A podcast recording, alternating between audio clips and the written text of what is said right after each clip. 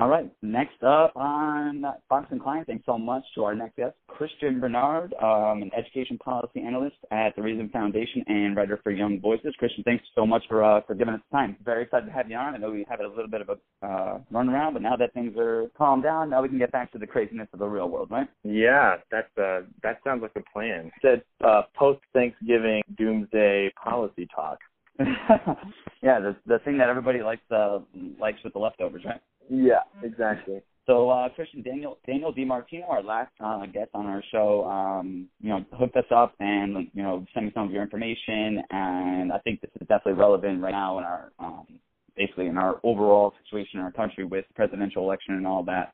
Um, the mm-hmm. Education Department released for, for the first time ever data showing the earnings of recent college graduates and the average student debt by college and major. What did you find in that data? And overall, what do you think was the you know um, kind of do you want to break down that data a little bit? Yeah. So what I'll say is the college scorecards uh, were actually originally created under Obama back in 2015. So they have been around, but prior to this new college, kind of new and improved college scorecard, it just had institutional level data. So average earnings uh, right out of college and then average debt. So what this data does is well, firstly, it moves further by giving you data on by individual major.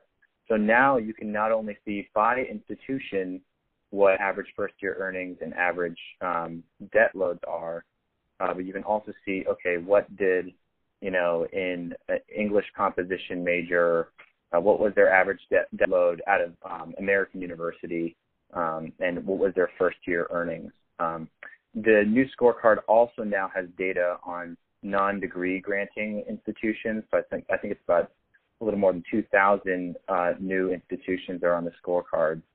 Uh, so yeah, now what, what's great about this is that it gives students a little bit more useful data. When they look at an institution, they now can see, okay, depending on the major that I choose, uh, the costs and benefits are going to change. And we all kind of knew that intuitively but what's useful is to see kind of as it breaks down by institution, um, whether, you know, say it makes more sense to go study uh, English at Harvard or engineering at, you know, a state school or something like that, uh, or the reverse of that. Um, so that's helpful for students now because, you know, before you make a decision to take out, you know, massive amounts in uh, loans or just significant amounts in loans, you can kind of make a more informed decision based on um, institutional major level data. So it's a good development for sure. Absolutely. Now, the one uh, negative that I did see and um, kind of wanted to get your take on it was in the scorecard, um, basically, it doesn't show all the data like you were saying on all of the programs, but basically, yeah. after after only showing the first year of earnings, how do mm-hmm. kind of students who are making these decisions in their families, you know, on where they're going to go to college, how do they feel? Like okay you know first year out of college i'm expected to make with this you know english you know lit uh, uh degree. I'm expected to make thirty eight thousand dollars out of my first year. How do they you know forecast it three years five years ten years down the line? Or is that something like you're hoping to get into a field where you're going to be able to see growth? Or how do they kind of see beyond just that first year earning Right. Yeah. So what they would have to do is go outside of the scorecard. I mean, there is data on like long run earnings for various majors. Um, that's helpful, um, but obviously you can't compare the long run earnings. You know, for that's not always going to be the same long run earnings for, you know, comparing a student who, um, say, went to a state school in New York, um, like an engineering major there, compared to an engineering major from Harvard or Yale or something like that. Um, so they would have to go outside of the scorecard to get that. So that is a major setback of the college scorecard data that it only has first year earnings because I mean over time there are some majors where their long run compensation actually kind of catches up. So for instance in college I was a philosophy major. If you look at first year earnings for philosophy majors, it's not impressive. But when you look at you know, long run earnings, like say 10 years into the labor force for philosophy majors, you see that they actually pass up a lot of other, they're actually almost in line sometimes business majors, depending on the data set you're looking at. Uh, and they're actually, I think, higher than uh, psych major, majors and um, other humanities degrees. So um, that's a setback. You wouldn't see something like that just looking at the college scorecard in the first year earnings. But the fact is that a lot of this information is available, um, just broad information about major. Um, and so it's, it's important that students not just rely on the scorecard. I mean, another problem, like you mentioned, is that um, at a lot of institutions, if like let's say the departments for a certain degree are really small, that won't be included in the federal data set. So I think it only includes something like 20% of all institutional level majors because a lot of those departments are really small. And if they publish that data, it would actually cause some privacy concerns. Um, so that's another setback. You might not even find the program you're interested in when looking at the new college scorecard information. Now, say someone was listening, um, you know, listening right now, and they had a they had um, you know a child that's looking to go to college, you know, looking around at whatever it may be. I know a lot of the things that people see, kind of, uh, with a lot of universities, is you know what they what they see as kind of crumbling institutions, not so much crumbling to the ground, but you know a lot of things are being you know torn apart, and things that we're used to seeing on college campuses were not so much anymore. If you're, mm-hmm. you know, if you were to, you know, tell a parent, hey, here's where you find these scorecards and here's what you can get from these scorecards, like where do they even get them for the Department of Education? Are these like somewhere on like the government's website or, you know, if you were a parent looking for your, you know, child, where would you go and how would you approach it? Yeah, if I were a parent, I mean, just so first of all, the scorecard is on the U.S. Department of Education website. Um, okay. I don't know off the top of my head, you know, what you know sublinks you have to hit to get there. Oh, but, but, yeah, um, yeah, I did. I, well, okay. but if you I, type needed, in, I needed to know go to the second page, third drop down, and yeah, and then type. You know, this is how you turn on your computer. No, yeah. um, so I think that if I were a parent, um, it, a lot of this hinges on what, how much, do you, how well do you know your kid? You know, when you're looking at institutional averages, for instance, even by major, um, it's not really fair to stop your assessment of okay, is this a good path here?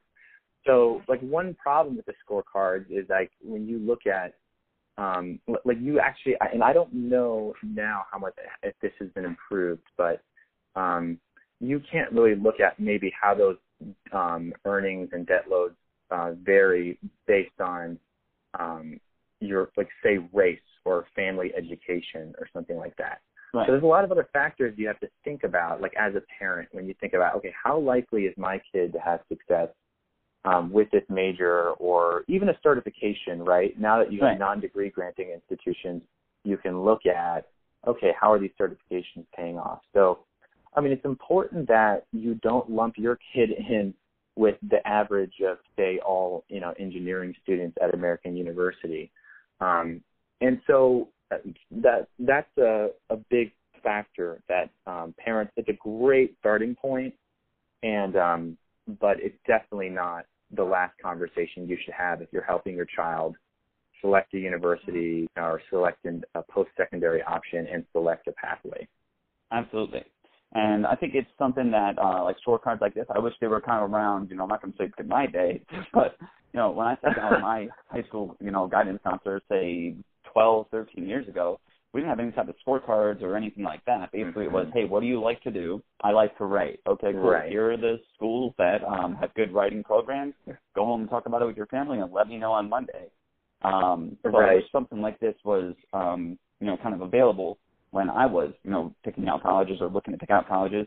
Now, when it comes to this data, um, something else that I wanted to, you know, touch with you on what do you think that you know needs to be done to like higher education when it comes to? I know something that you want to touch on was like um, federally provided loans um, are kind right. of dragging people down. I know for you know uh, you know personal experience, I still have federal loans uh, from going to school. Um, mm-hmm. what, do, what do you think needs to be done with um, you know that portion of the education system when it comes to the government providing loans to yeah. people that may or may not be able to afford them? Right. So that's you know another big piece of this. Providing the information is great, right? But like I said earlier, a lot of this information has been around at least in recent years. Um, not of course institutional and major level data, but like generally you knew if you were studying computer science, you were probably going to be better off in your first couple of years, at least in the labor force, than somebody who studied theater, right? But Right. I think the bigger problem that's pushing kids, or I mean, making kids so that they're taking out a, a lot of debt, you know, for degrees and skills that really aren't paying off for them once they graduate, um, is the way that uh, financial aid is given. So, I mean, the high level way I view this is that, um, like, like, well, big takeaway from the scorecard data. When you look at institutions and you look at the median debt loads by major, they're pretty steady. So at American University, you know, you're looking at between I think 22 and 27 or so thousand dollars in average student loan debt when you graduate. Now, when you look at their first year earnings based on major, it can be as like lower than around 20,000 to as high as mid 50,000 in average first year earnings by major. To me, that is a huge disconnect. Why are you basically paying the same amount, you know, for education that pays off um, in dramatically different ways based on the pathway you pursue? Um, so I think that you know, the federally provided student loans, which are 93% of all the outstanding student loans are owned by the federal government. Wow, is, Um, that, is, that is that true? Out of student loan Yep. debt, like the number that you keep seeing rising, 93% of that is federally owned student debt. Yeah. So when people Wow. talk about private lending for higher education, you're talking about a very rare thing. Uh, it used to be much more common, but as the federal, go- I mean, basically the the idea was years ago the federal government was said, well, we can boost access to higher education by providing the loans ourselves, right, and providing them at lower interest rates. Um, to me, the fundamental problem is the loan terms don't vary um, very much at all, depending on again the institution you're going to, right? So if you're going to um, I mean, of course, what you need to pay for it um, that'll vary, but um, it, it's basically just financial aid that students can use, and then it's up to them to make something valuable or not out of it. Um, there's and there's really not a lot of market signals pushing them, I think, in a better direction. So um, I think that a great alternative to kind of your standard student loan system is to move towards what are called income sharing agreements. So this is a way where rather than students taking out traditional loans to finance their college education, uh, basically you'll get investors, whether they be private or government investors, paying for your college education in exchange for some percentage of your future income, let's say over the next 10 years. So your student loan repayment, you know, now people have their monthly amounts, whether it be $200 a month or $600 a month or something Right. in between. Um, you're looking at, okay, let's say like 12% of my income, of my annual income over the next 10 years. Now, students looking at that are like, well, okay, so first of all, I know that I'm not going to be massively in debt. Whatever I'm making, some fixed percentage of that is going to pay off my financial aid. But the people who are then then financing the colleges, they're going to be looking a lot more, um, I guess, scrupulously at what is the payoff of these different pathways. Because 10% of an income, you know, let's say let's say for the English lit major, the average income is forty thousand dollars. You know, that's kind of low, but o- over the next 10 years, and that's that's a lousy investment you know what I mean, compared to say a computer science degree. Uh, and they can also look at it by institution. Like say you look at Trump University, you have data on Trump University and what the debt load compared to earnings were. You as an investor would never ever pay for a kid to go through, you know, Trump University. So No, I that's think some, that that's that the one that just went window shopping. Right. Exactly. So, I- mean, I think that that is kind of a, a a broad reform that should happen um, to the lending system in general. Um, and yeah, I think, I mean, the federally provided loans are generally lower interest than what the private sector would provide. And so it's cheap lending, you know, and it's causing a massive misallocation of resources, I think, to degrees that are often institutions that are way too expensive and degrees that are often not very valuable. Absolutely. Now, shifting toward kind of more of what's going on right now when it comes to student debt, and we have many candidates on the left that, mm-hmm. you know, I mean, if you look at all of them, I don't know if all if one has not said that they want to forgive student debt.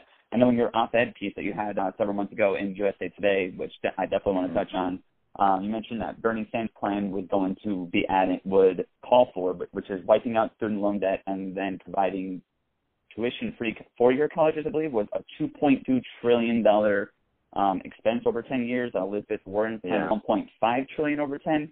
Can you talk a little bit mm-hmm. about like this whole student student debt forgiveness programs that that are being pitched on the left? How these hurt our you know country, and you know basically, mm-hmm. is it something that we can even get to, even if one of these people is elected? Right. So, I mean, when you're just talking about debt cancellation, you we have, I think, right now 1.6 trillion in outstanding student loan debt. That's a lot of money to forgive, right? That's a lot of taxpayer dollars that were lent um, that are now basically just being wiped away.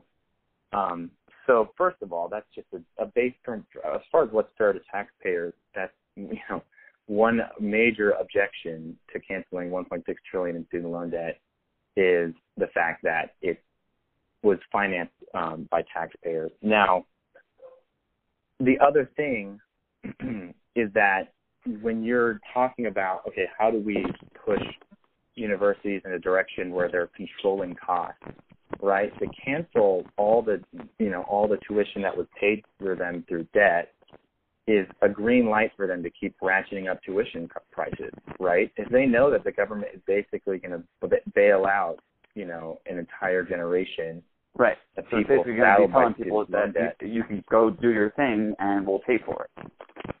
Right. I mean, and this is, I mean, the the absurdity of you know universities using you know tuition dollars to build lazy rivers or football stadiums or um, bowling alleys. I mean, there's a whole number of, or just just pay a lot of administrators, right? A lot of increases in college spending have been on administrators. So, I mean, I think that if you just cancel all student loan debt, that's a green light for them to keep, I think, engaging in super, super wasteful um, practices. Um, so, I mean, my approach to this whole thing is how do we make college more affordable right? And I think that, I mean, people think, okay, just subsidize tuition more. But you have to ask the question, why have tuition rates grown, you know, three or four times uh, over the last couple decades? And I think the reason for that is because, from a lot of reasons. I mean, more students are going to college now. So you have more demand and actually a pretty stable supply. There aren't a lot of colleges than there were a few decades ago. Um, but then also just again, it's, it's kind of wasteful spending. Um, th- those are things that you need to attenuate, I think, and that's at the root of the problem for why college is so expensive. Um, I would obviously not prefer for you know massive student loan cancellation. Um, the other part of it is a lot of the outstanding student loan debt is held by people who actually have uh, are pretty well off now, so they are well into debt, but a lot, a disproportionate amount of that debt is carried by, you know, the top um, quartile of the income distribution. Um, is, is that like on like the, you know, where you would be talking about lawyers, doctors, engineers, things like that? Yeah, yeah. You're, I mean, you're talking about a lot of people in, um, who are now doctors and lawyers, and people with, you know, MBAs, um, because the borrowing for those programs is actually pretty generous. Um, and so a disproportionate amount of the debt is held by people who have those advanced degrees. So when you talk, I mean, in my view, you know, if the government is going to come in and um, give money, right, to people, it should be based on need, right? And sure, people are deeply in debt. I don't deny that at all. Um, but if you're giving out money to people who are actually making six figures or high double figures uh, or high, high, you know, quintuple figures, um, excuse me, um, then you're really actually giving a lot of that money out to wealthy individuals compared to how much you're giving to people who really are in debt and have no um, labor market, you know, more marketable skills for the labor market. Now, when it comes to um, developing the skills like needed to succeed in the labor force, where are colleges failing um, their students, even the ones that get you know four year degrees and however many you know however long it may take them. Where could students? I mean, where could uh, colleges and universities and even trade schools be better helping out people for real life situations, you know, in the labor force and you know whatever it may be, other than what they're going to learn in textbooks. I mean, I just think we need a lot of innovation on this front. You know, um, I think that to some degree, the whole idea that you know a university pathway is a fixed amount of time is one thing that's frustrating. Let's say you're you're a competent writer or you're a competent um, software developer or something, and you basically have all the requisite skills to do well in the labor force after a couple semesters. You should be able to get a degree after that. That's called competency competency based certification. So like that's just one you know signal, right? Where if you allow people to just have access to these certifications um, where they can now show an employer, hey, I know how to code or I know how to use this graphic design software or something like that. And they can trust that it, as much or probably a lot more than a normal college degree. Then you're now starting to see, you know, so, uh, a, a world where students aren't spending as much kind of wasteful time um, in classrooms. I think the other thing is we have these cultural pressures that say everybody needs to go to a four-year college and get a bachelor's degree. Uh, and the reason for those cultural pressures is because there is a huge payoff to get a bachelor's degree. I mean, I think average um, earnings over their lifetimes, when you compare, you know, people with just a high school degree and people with a bachelor's degree, people with bachelor's degrees over the lifetime make about two million dollars more. Wow. That's a lot of money. But I think the reason for that is because it's I mean again college a college degree is seen as the only a four year degree is seen as the only signal that you are uh, prepared for the modern labor force. And it just doesn't have to be that way.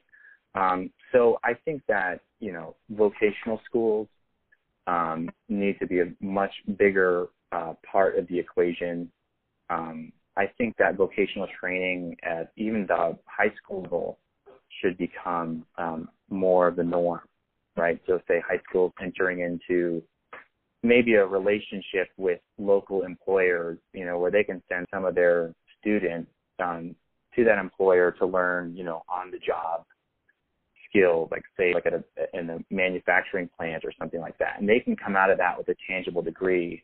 Um, though people who are able to do those pathways, as rare as they are in the United States today, often fare really well when you compare them to say, you know, somebody with a humanities degree from a really expensive college because they don't have any debt and they actually have a labor market skill that the market still needs. The market still needs a lot of these hard skill jobs there's a lot that needs to be done. Continuing here with Christian Barnard, uh, education policy uh, analyst at the Reason Foundation, writer for Young Voices. Um, you've been hooking us up with some awesome information, Christian, um, about the latest information released by the Education Department. Um, what I wanted to jump into next was your personal story and kind of connection to this. Uh, when mm-hmm. it comes to um, student loan forgiveness, you know the things that mainly uh, Bernie Sanders and Liz Warren are, uh, you know, big pieces of their platform. Um, you wrote a piece in USA Today that, that was uh, titled "I worked as a janitor to keep my student loans low. Wiping debt punishes students like me." What you know, kind of, what was your journey like? You know, um, I, I, you know, I read all about it. You ended up at Messiah College of Pennsylvania. You know, mm-hmm. you know, tell us a little bit about your story and you know how it relates to this whole student loan, you know, forgiveness. Yeah. Um, so, I mean, I wrote the piece kind of from the perspective I think of a typical student. I don't think my story is any way an extreme. You know, I grew up in a kind of a lower middle class family. Uh, we had some some money saved for college, but um, most of it, you know, if we're gonna, if I was gonna go to an expensive college, a lot of it was gonna have to be paid for by loans. Um, so the first strategy was to, you know, obviously do well in high school so you can qualify for more merit-based financial aid. But the other crucial part of that is applying to a, a range of universities, so state schools and private schools in different states, and see which ones offer the most competitive um, financial aid packages. Um, so I did settle on Messiah College, first of all, because they gave me a, a very generous uh, tuition scholarship. It was um, close to full tuition scholarship, and uh, the other part of it was that Messiah actually accepted uh, advanced placement credit uh, towards your degree. And because I had a, a, a number of those from high school, I realized that I could actually graduate early and save even more money. Um, and so, I mean, like the basic rationale behind this was that I just wanted to graduate with minimal debt, and everybody wants to do that. Um, so when I got out, I graduated with roughly five thousand dollars in student loan debt. Now, during the time I was in college, I, you know, I overloaded my credit so I could graduate a year early. Uh, like like the USA Today piece headline says, I did work as a janitor. Um, I, I also worked as a tutor. I uh, worked in our uh, Messiah's Career and Professional Development Center. Just anything to make some extra money on the side. Absolutely. Um, and so my story is not really extreme. You know, I think there's a lot of students who are much worse off when it comes to debt by no fault of their own. Something that you know I, I definitely had a lot of advantages that a lot of other students don't have. Um, but there also are a lot of students that simply don't make any of these decisions at all. They don't make they don't choose their university based on you know cost much at all. They uh, they they kind of take their time. A lot of people graduate after five or six years. Um, and then a lot of people will go on to get masters or advanced degrees just because they feel like they want to, but maybe not for a really concrete reason.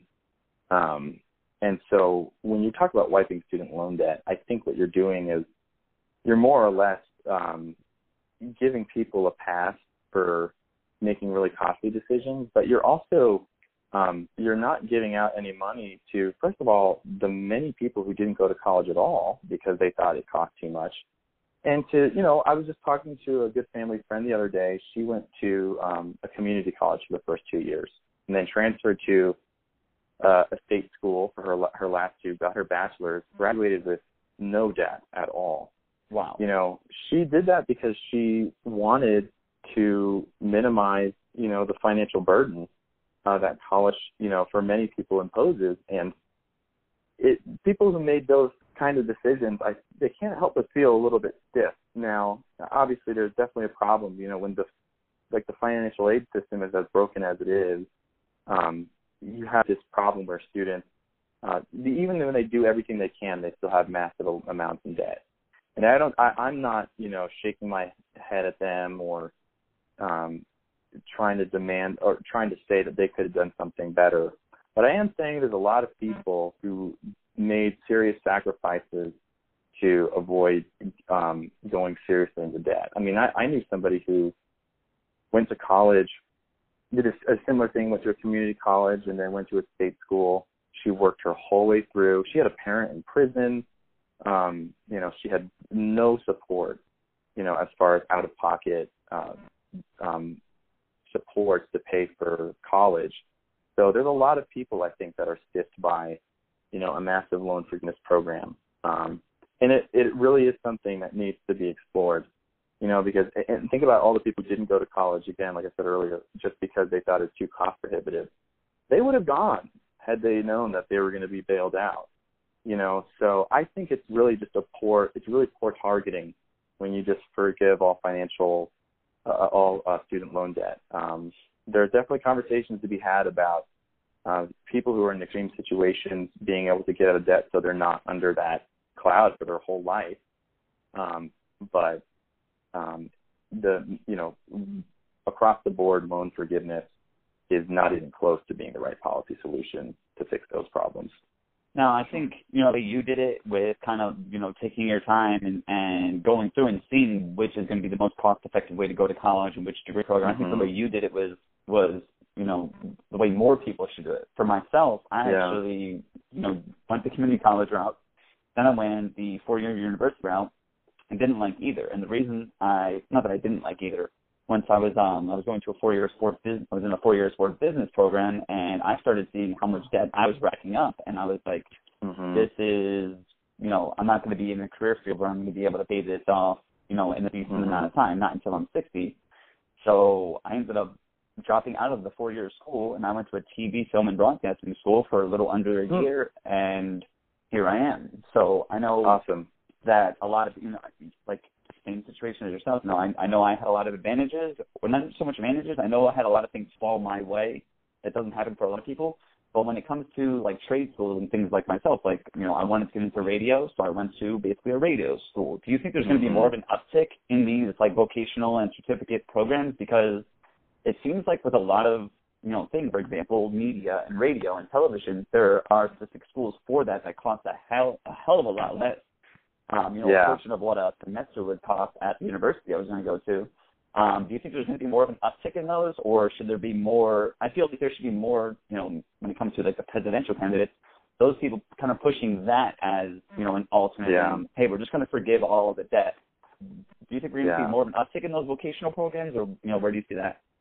I, hope so. I really hope so, and I really appreciate you sharing your story because that is a fantastic example. Um, obviously, you know, you. I'm sure you learned by experience too. Like you said, you still have student loan debt, and um, you know, good luck paying it off. Uh, wish the best to you on that. But I think um, absolutely, um, people.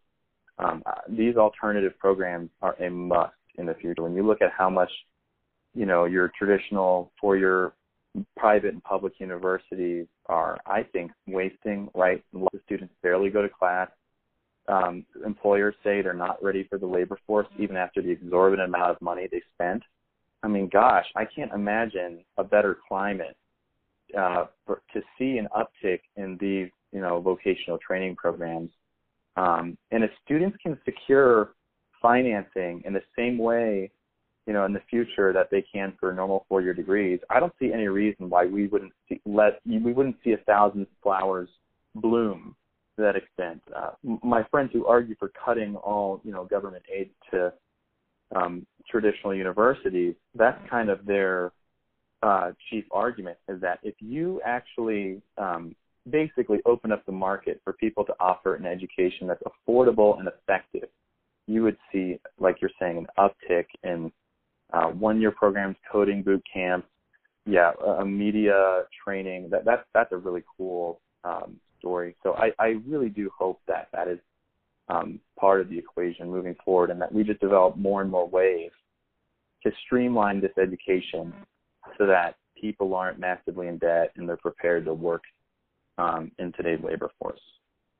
Absolutely. Well, Christian, this was a pleasure. Where can people find out find all your work? Yeah, so um, you can go to uh, Young Voices. Um, I think it's young-voices.com. You can see my media page there. You can also go to Reason Foundation and find me as in, in their efforts index. You can also find me on Twitter at cbarnard33. Um, yeah, those are the major platforms where you can see my work. Awesome. Well, Christian, we really appreciate the time. You really uh, gave me a lot to, you know, uh, lot to chew on, and definitely our audience something that uh, hopefully that they're going to be able to, you know, take in and kind of digest all of these big numbers, you know, the way you can in Mhm. layman's terms. But thanks so much for your time, and um, you know, welcome back anytime on Fox and Klein.